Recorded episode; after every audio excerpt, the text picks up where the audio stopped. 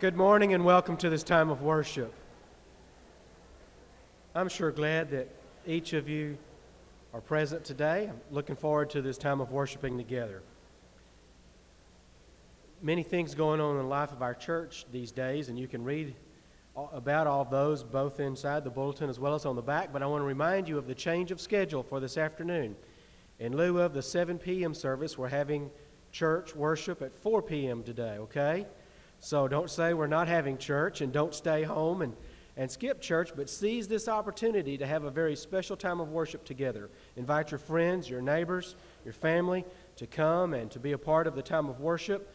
Then invite them to go with you to the watch party over at the Family Life Center or in your home if you choose to have a watch party there. Let me uh, say this that if you are coming to the watch party in the Family Life Center, please be sure and bring enough snacks for your family and your guests. Let's have a great time together with our Lord at 4 o'clock this afternoon. And then, uh, ladies, single ladies, if you're interested in being a part of the Single Women's Conference that it talks about there on the back of the bulletin, please read that and please be sure and register for that by tomorrow. You can register through the church office, but don't fail to register by tomorrow. It looks like a wonderful opportunity for single ladies. If you're 55 and over, 55 plus, you're invited to the teenagers meeting this Tuesday. A uh, little bit different schedule from the normal teenagers meeting. Our teenagers group is hosting the senior adults from the whole association, and so you're invited to be here at 11:30. Bring a covered dish. Going to have a wonderful time together with fellowship with uh, senior adults from all over Bryan Baptist Association. Please be sure and notice all of the other announcements listed both there on the back as well as inside of your bulletin. Now, let me make this appeal that I often do. If you're sitting on this section, if you'll move to your right, if you're sitting in the center section, move to your left, and then we can get these people who are coming in uh, now some places to be seated. It sure will help. It sure feels uncomfortable to come and look around and can't find a place to to be seated. Thank you so much. Not long after I moved, not long after I moved to uh, Durant, we began to uh, look for a minister of education to lead our church as a, as a minister in the education.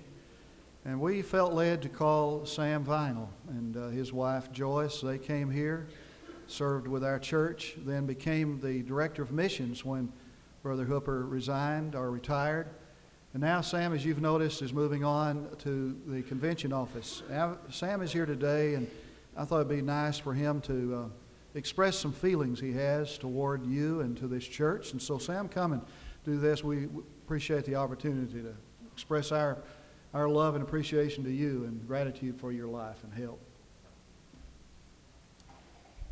Thank you, and I'm glad for this opportunity to. Uh, tell you thank you for these 12 years of ministry to me and, and my family. It's hard to believe that it was 12 years ago that God called us here. And uh, through these years, God has done many things in our lives as He has in your lives. And, and now He's moving us on to some new responsibilities. And we'll be leaving this week to move to Oklahoma City. But uh, it was in March of 1981 that this church called me as minister of education, and then about three years later, I became director of missions. And through these nine years, our children have grown up in this church. And, um, and, and I, I guess I remember most many of the children and youth activities and things, and, and the way this church ministered to our children. I think our children have had a head start on the Christian life because of the ministry of this church. And I want to thank you for that and thank you for your friendship over the years. There's many I see have looked out here that, boy, you, you've been with us all 12 years, haven't you? And, it's, and we've been through a lot together, and God has blessed in so many ways. This is a great church, and I'm going to be looking forward to see what God is going to continue to do in this church in the future way that they have, uh, have worked with us through the years and, and helped us in so many, many ways.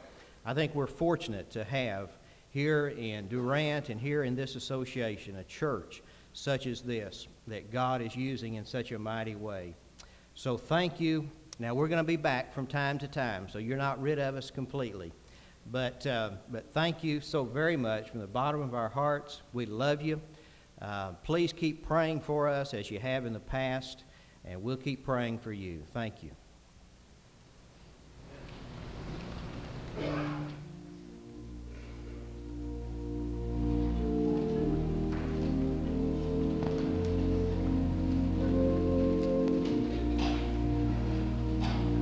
Holy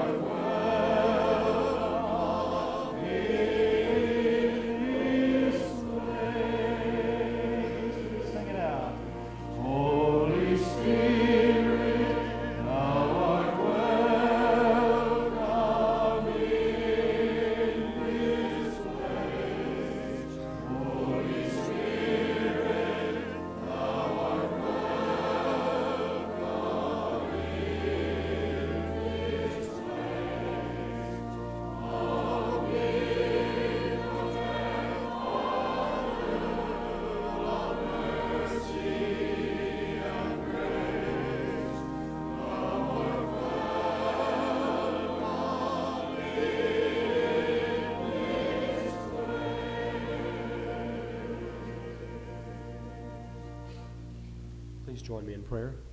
Our most gracious Lord, indeed, you are welcome in this place, not simply in this place, but in our hearts and in our lives. Father, we thank you for this privilege of worship. And Lord, we come with great joy and great anticipation for all that you have for us this morning.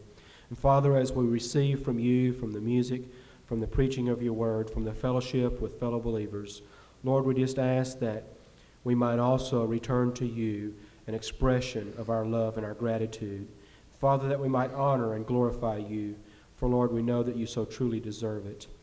Father, we thank you for each individual that's here this morning, for each member, each attender, each guest. Father, we just pray that you would work in and through the hearts and lives of each of us.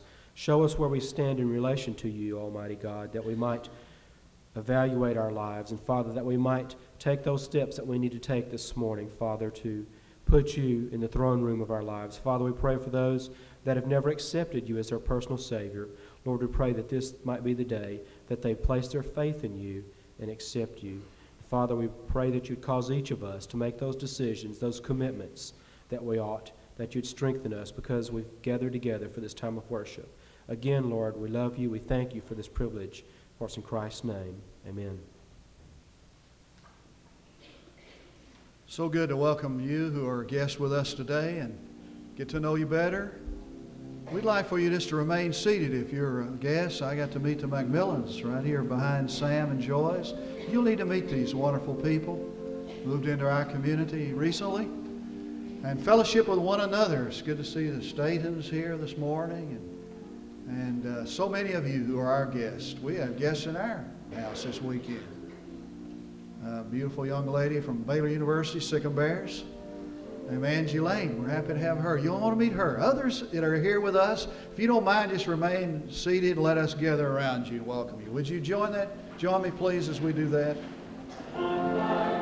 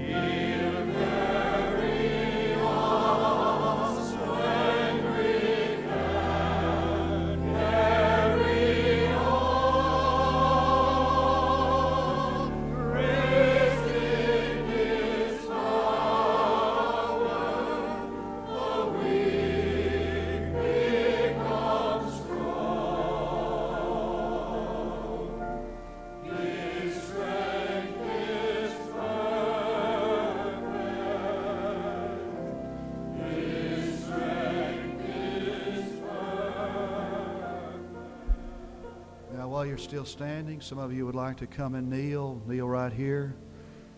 We find our strength in needs that you want to bring place before God here. Particular. The scripture says, Humble yourself before the mighty hand of the little song we're going to sing is our prayer is Lord, we worship you. Mark is going to right away. Let's lift it up together. Lord, we worship you and adore you. Lord,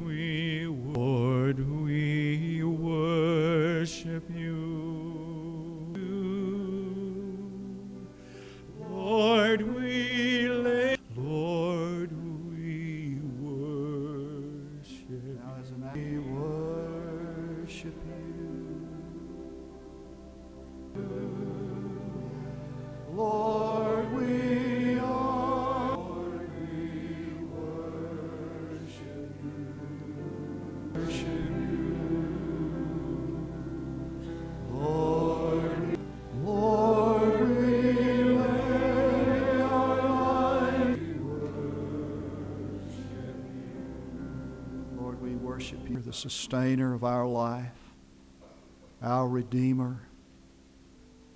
We call you. And before you, our need, the need of others, that you will meet every need, cleanse every sin, every sight to the blind. Oh, that the lame would walk. Prayer today in Jesus' name. Amen.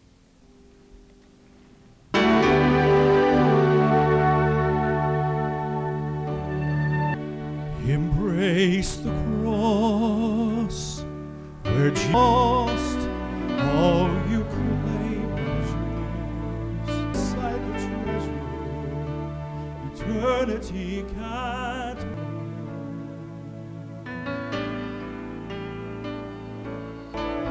Receive from Jesus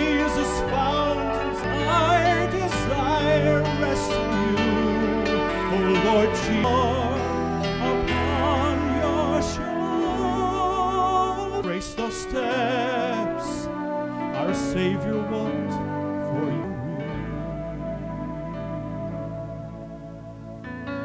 Jesus. Hymn number 176. Would you turn there, please? And let's sing together. Ferris.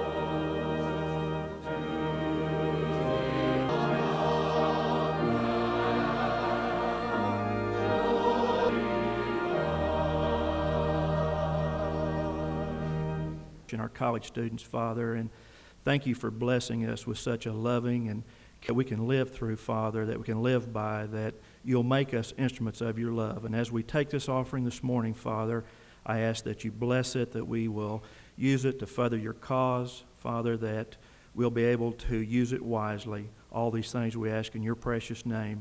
Amen.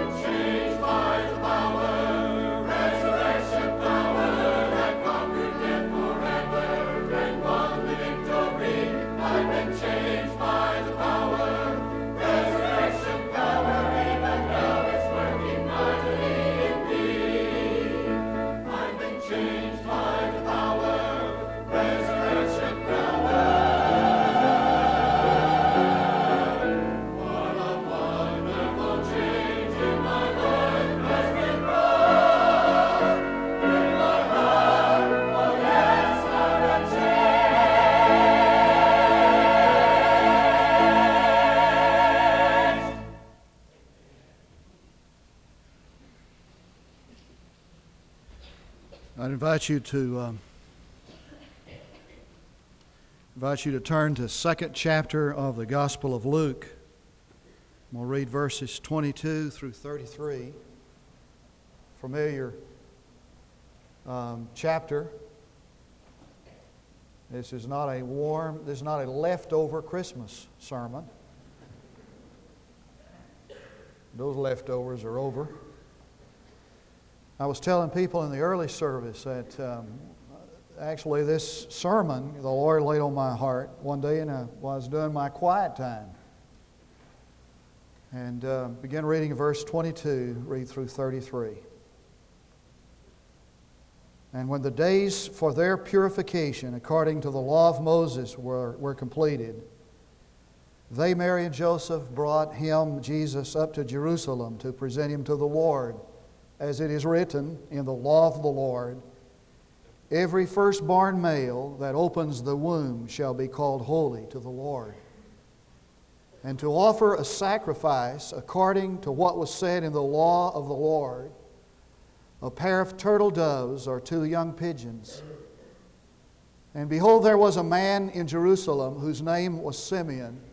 This man was righteous and devout, looking for the consolation of Israel, and the Holy Spirit was upon him. And it had been revealed to him by the Holy Spirit that he would not see death before he had seen the Lord's Christ. And he came in the Spirit into the temple. And when the parents brought in the child, Jesus, to carry out for him the custom of the law, then he took him into his arms and blessed God and said, Now, Lord, thou dost let thy bondservant depart in peace, according to thy word. For my eyes have seen thy salvation, which thou hast prepared in the presence of all peoples, a light of revelation to the Gentiles, and the glory of thy people Israel. And his father and mother were amazed at the things which were said about him. With the coming of the computer age has come a new vocabulary of which I am illiterate. We had this guy not long ago doing a little work on our computer here at the church. He was talking to me about it. I thought he was speaking in tongues. I, I never heard those words before. And he was working on it. He said, Oh, yes, he said, the printer can't load a macro in the hex dump mode. And I said, That's exactly what I was afraid of. You know, the old printer can't load a macro in the old hex dump mode. And he, he was using words like modem and, uh, and cursor. I thought cursor was a guy you'd find down at the bar. He, he used terms like megahertz and megabytes. Megahertz. I, I, that's what the Buffalo Bills are going to put on the Cowboys today, a megahertz. now, while he was talking to me about this, this computer, I, I kind of uh, identified with how some people must feel when we lay this religious talk on them that we're famous to do this verbiage we lay on them. You know, like, have you been washed in the blood of the Lamb? Words like justification and sanctification. Even the word salvation is totally foreign to some people, and the term being saved means different, a different thing to some than others. I was, had a revival in my church one time, and an evangelist went with me to talk to this man. I'd visited with him before, and I was pretty certain he was not a Christian. And we were talking to him there in his living room, and, and the evangelist said, We came to ask you, sir, have you ever been saved? He said, Oh, yes. He said, I've been saved. God has saved me. And the evangelist looked at me like I'd given him the wrong information. So I said, You know, I'm sorry. He said, I said, uh, I, You know, I didn't know that. Tell, tell me about it. He said, Well, I was working out in West Texas, he said, in the oil patch. And he said, We set up one day to, to drill a well. And he said, We lifted up one of these big booms, and it came in contact with a high voltage wire. He said, The guy working right beside me was killed instantly. He said, The impact of that threw me out in the, on the ground. He said, I was saved. He said, I know that God saved me because he said it was a miracle. I should be dead. He said, Yeah, God has saved me.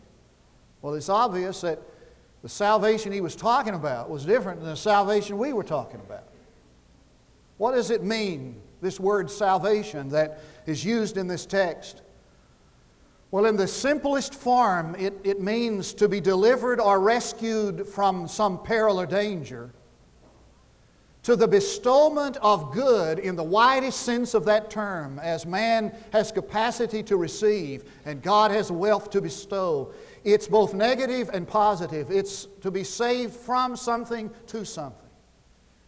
And it embraces all the tenses. It means that I have been saved and I am being saved and I will be saved.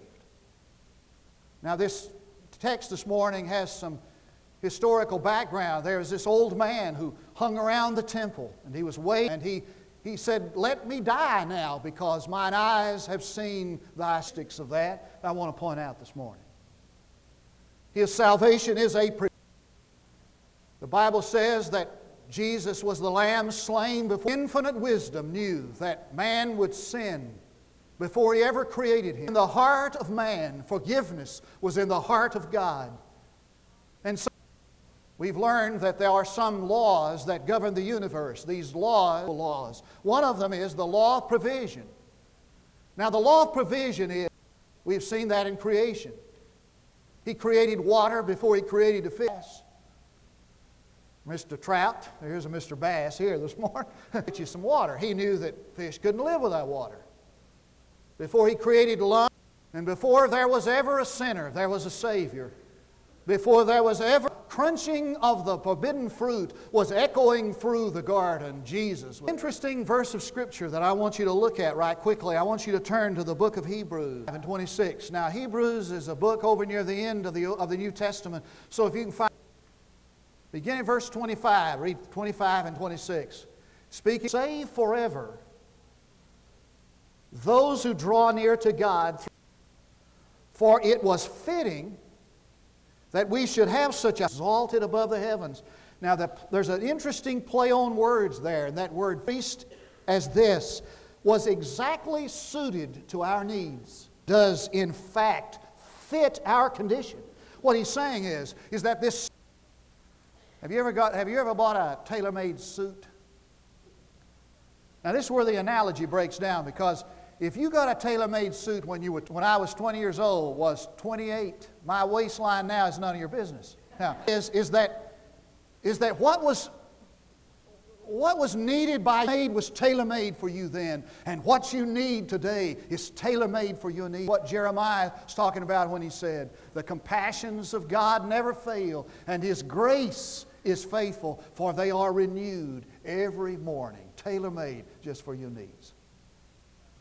Now not only was this salvation prepared for you he prepared you for the salvation for the consummate desire of God for every man is, is that he embrace his son. He come to know his son. It may surprise you.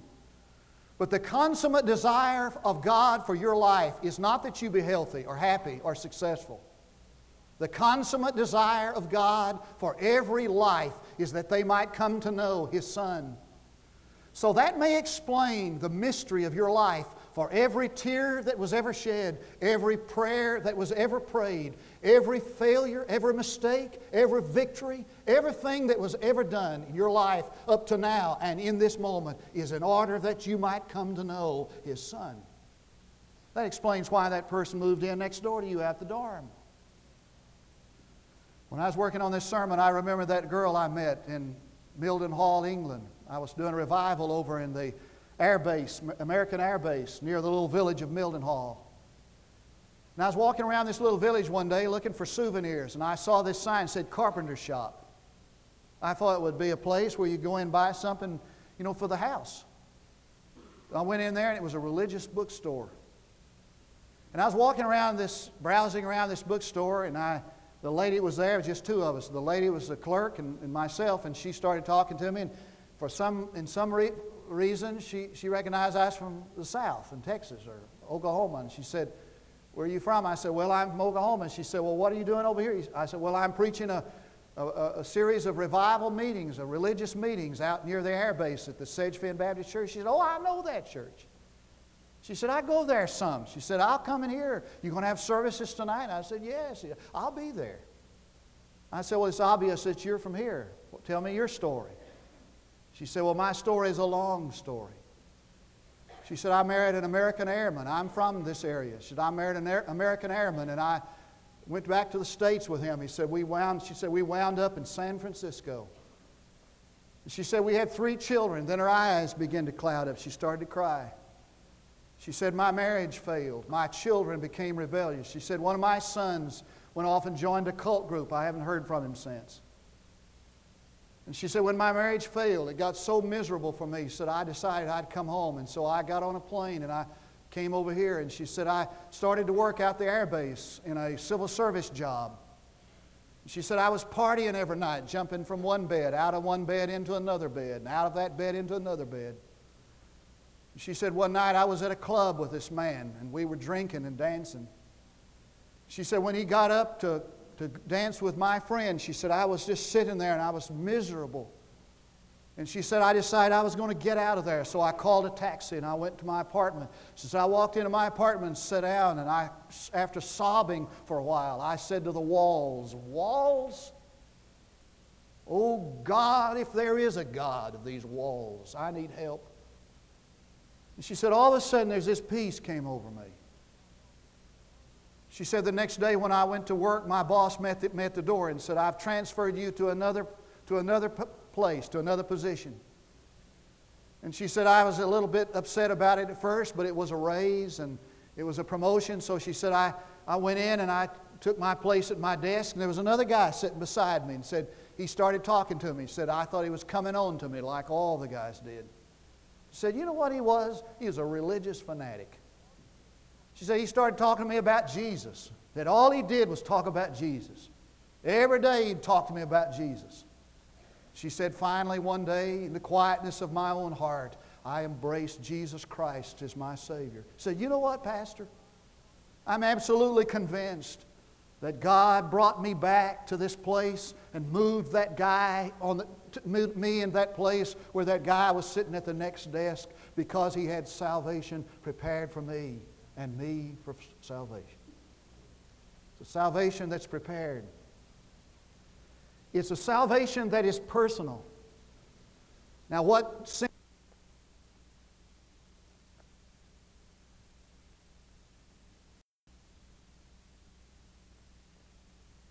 the Gentiles or whatever nation we're talking about or whatever congregation we're talking about, salvation happens one person at a time in a personal way. What he meant when he said, I have seen the consolation of Israel was this is that salvation comes through the person of Jesus Christ. It's not the keeping of rules and regulations and days and festivals, Paul says. It's coming to know Jesus as your personal Savior. And if I'm being saved today, then I must be being saved. I must live the Christian life the same way as I encountered the Christian life in the first place by my faith in Jesus Christ. When I first started preaching, my sermons were based on a list of do's and don'ts and rules and regulations. one day it just occurred to me I wasn't even living up to my own preaching. And I made this discovery that salvation in its, in its sphere of influence and power is based upon our trust in Jesus Christ. I place my faith in His work, in His power, His grace. Let me tell you the difference between the world's religion and the Christian religion. The world's religion is a religion of do, do this, don't do that. The Christian religion is a religion of done, D O N E. I have placed my faith in what He has done. It's a personal thing. It can only, only be that for two reasons. It can only be by faith, Paul says, that it might be in accordance with grace that the promise might be guaranteed to all who are of the faith of Abraham. It can only be that way for two reasons. One is because salvation is global and universal. It must be available to everybody. Now listen to me. If salvation is only for the intellectuals, that would exclude Dwight L. Moody, he had a third grade education. But if salvation was only for the ignorant, that excludes Spurgeon. He had an education in the classics. If salvation is only for white folks, that excludes George Washington Carver and Martin Luther King Jr. But if salvation is just for black folks, that excludes Billy Graham. If salvation is only for the Jews, that excludes Gerald Tidwell. But if salvation's only for the Gentiles, that excludes most of the apostles and most of the leaders of the first century church. It's for all men. It can only be by grace through faith because it's available to every man and it's accessible. It must be accessible to every man. Now, listen to me carefully. There's some people who believe that you have to be baptized in order to have salvation. But what if you were in the middle of the Sahara Desert and you stumbled over a track and that track introduced Jesus Christ to you? And you thought, well, I've got to be baptized in order to be saved. And you looked around, all you saw was desert. And some folks believe that in order to be saved, you have to be a member of a certain denomination. But what if you're in the jungles of Africa and you suddenly stumble on some kind of message and you want to become a Christian and you look around, there's no church, just jungle and leaves and bushes and monkeys and snakes. And there's some people say that you can't be saved unless you keep the law, but I remind you that Adam and Eve lived in a perfect environment and they couldn't keep it. Hear me now, I want you to get this. If your salvation is, doesn't work in any and every conceivable situation of life, it's not his salvation. Christmas Evans said, I could take a man, wrap him up in chains, put him in a rain barrel, seal the top of it, knock one of the knot holes out, and shout the plan of salvation to him. He can be saved in that rain barrel. It's accessible to every man because it's personal. It's a promised salvation. Now, this guy hung around the, t- the temple. He loitered around the temple and hung around Jerusalem for years. Why? Because he'd been promised that his eyes would see, he would see the salvation of God. That's a promise made to all men. As a matter of fact, when Jesus Christ lived his life in this earth, do you realize this? He fulfilled over 300 promises or prophecies about him. He fulfilled over 300 prophecies about him. I'm here to tell you that Jesus is the theme of every book in the Bible. And you'll find him in every book of the Old Testament. You say, You mean Jesus is in the Old Testament? That's right, he is. And when Nicodemus came to Jesus one night and inquired of him about the new birth, Jesus answered in a kind of an incredulous way. He said, You mean that you're a teacher of the Jews and you haven't seen me in your law? You mean you know the Old Testament and you hadn't discovered me there? It was like it was baffling to him. He's, on, he's in every book. Before you get off the first page of the first book in the Old Testament, you find him. And God said to Eve, I'll put enmity between your seed and the serpent's seed. You'll bruise his heel, he'll bruise your head. He's talking about Jesus there. And when man discovered that he was naked, he covered himself with leaves. And God made a provision for a covering for man. He killed an animal. There had to be a sacrifice and blood. He took the skins and covered man's nakedness. That's what the New Testament word propitiation means covering. He's right there. He's the ark through which Noah and his family were delivered. He's the bread that was rained down in the book of Exodus from heaven. He said he was. And He's the water that gushes out of the rock in the desert. And when they rebelled against God later as they wandered in the wilderness, Moses put a serpent on a pole and held it upside, outside the camp for people to look unto and be saved. And Jesus said, As Moses lifted up the serpent in the wilderness, even so the Son of Man must be lifted up. And he's the Joshua in, that led his people into the land of Canaan. In fact, the word Joshua, Jesus, is the Greek equivalent of the Hebrew Joshua. And when Job asked for that daysman to stand between God and, and himself and plead his case. He was talking about some mediator. And Paul says there's one mediator between man and God, Jesus Christ the righteous. He's in Job. And when you look in Solomon and all of his glory, Jesus said, of greater than Solomon is here. And he talked about the, the uh, sign of Jonah. As Jonah was in the belly of the whale, so the Son of Man must be in the earth for three days. He's the babe of Micah. He's the, he's the Emmanuel of Isaiah 7. He's the suffering servant of Isaiah 53. And when you get over to Zechariah and he talks about the king coming riding on the donkey, the foal of a donkey, he's talking about Jesus. I tell you, he's in every book of the Old Testament. And when he came, he just fulfilled the promises that he was coming. Now, how do you, what do you think the chances are that a person would live in his lifetime and fulfill over 300 promises? What do you think the chances are of that happening? Let me tell you, glad you asked. you know what the chances are that a person would fulfill over 300 promises or prophecies concerning his life? One chance in eight times one, eight times ten raised to the 132nd power. I got a note right over there from the first service that says, Remember, Gerald, that you did that wrong. So I did it right. True story.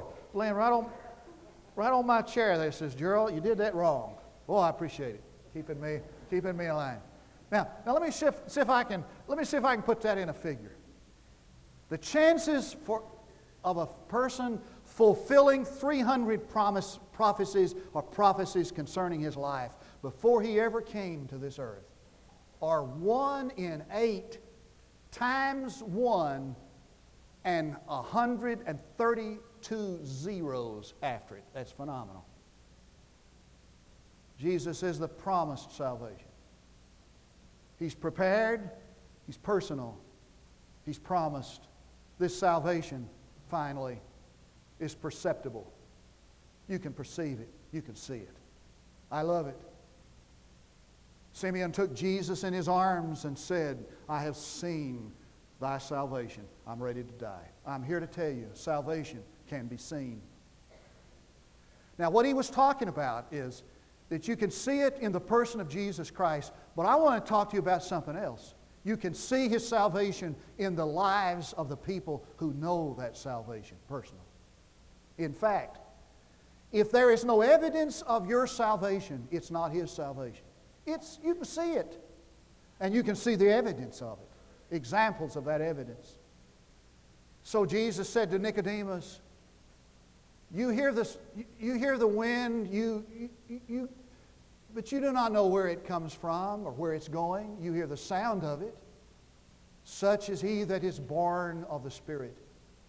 What he was saying is this you can't see the wind, but you can see what it does and where it's been.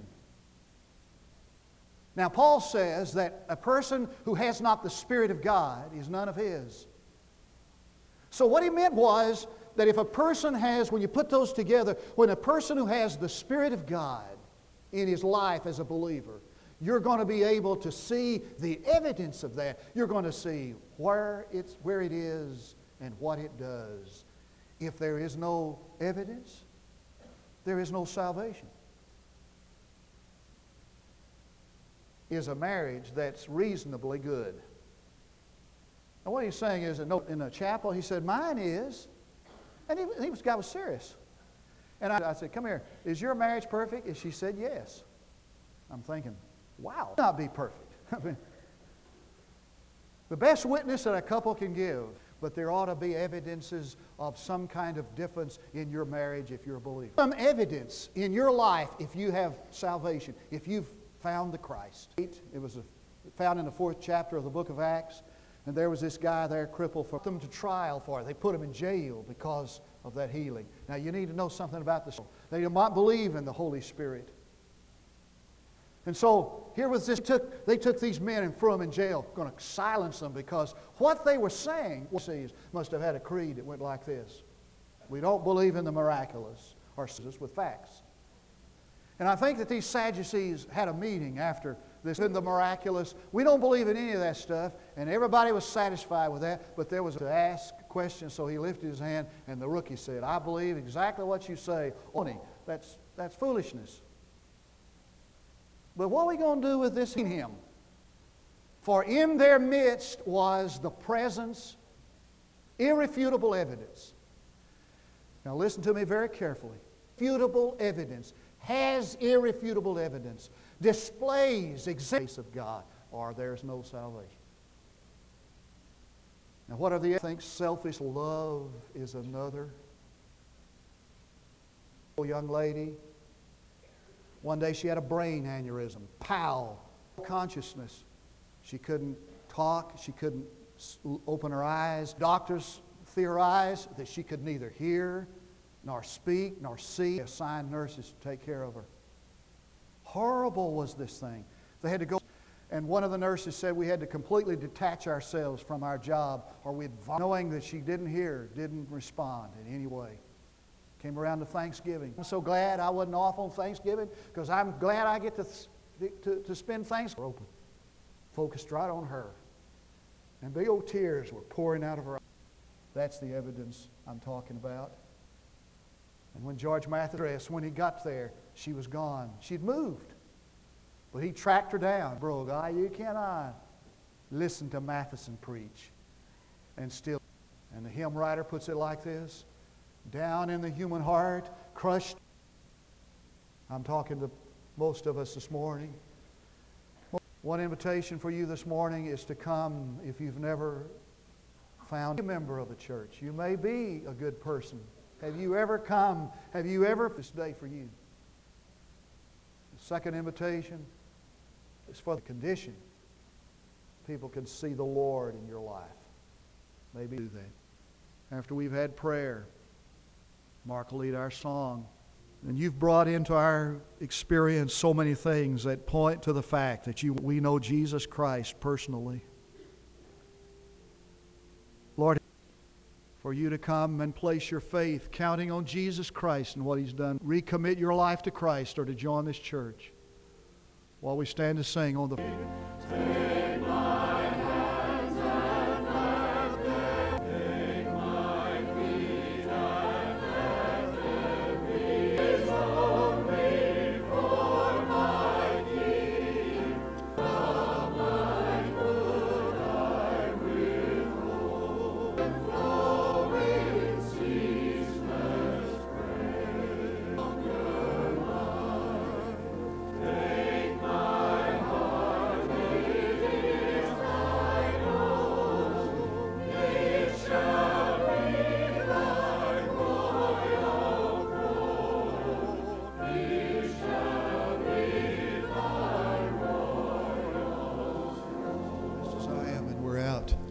You'll sing it with us. Now, here's the invitation to come to know Christ as personal Savior, is to experience good in its widest sense. Good as man is able to receive it and God is able to give it. Abundant life, eternal life. Come to that place today where you can place your trust in Him, would you?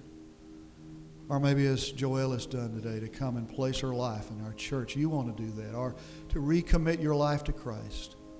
While we sing these two stanzas, we'll wait, then we're through. You come, would you? Come quickly.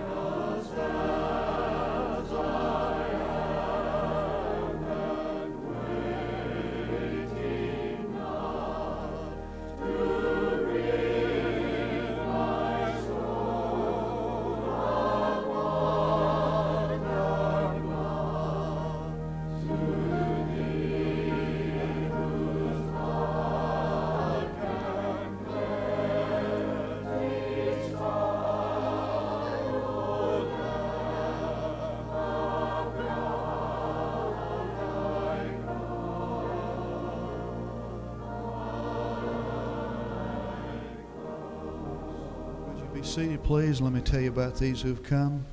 I know that you've um, heard about the change in the time today. We're going to have baptism today, at, and we'll start our service exactly at 4 o'clock with, bab, with, a, with our baptism service. And then we'll be out of here uh, 5 o'clock. Plenty of time for you to uh, have your have the group over to your place or whatever you plan to do today.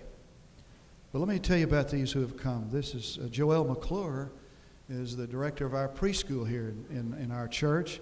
Joelle comes on promise of letter from the sister church in, here in town, and Melissa Hokut. Is it Hokut? Come here, Melissa, dear. Uh, a couple of weeks ago, Melissa visited with me after church, and she said, I've been saved, but I've never been baptized. And she said, I want to be baptized. She's the one we're going to have baptism for tonight. And she wants us, she's from a background that's not Baptist, so she wants to be in watch care in our church as she, you know, finds out what we believe and what we, how we do it and all that kind of thing. We're so happy for, for both of you, Melissa and, and Joelle, and for Mrs. wonderful decision today, prayer request. So grateful that God has touched the, the heart of these and that they have been obedient to it. And we'll welcome them. Man, we do it. Let's do it. And we welcome. We do. This is a great day. God bless you. Let's stand and we'll be dismissed. And you'll want to come by and, and let them know. Melissa, Joelle, and uh, greet them as a family. Family member. This is Liz standing down here with her friend. Okay. Andy, come voice our prayer, would you? Let's pray. Lord, we thank you for this day and pray that our hearts will just be in continual worship of your Son, Jesus Christ, and that we would just be continually reflecting that in all that we do and all that we say, leading others to the knowledge that Jesus died for us and, was, and rose again so that we might have new life. We pray this in Christ's name.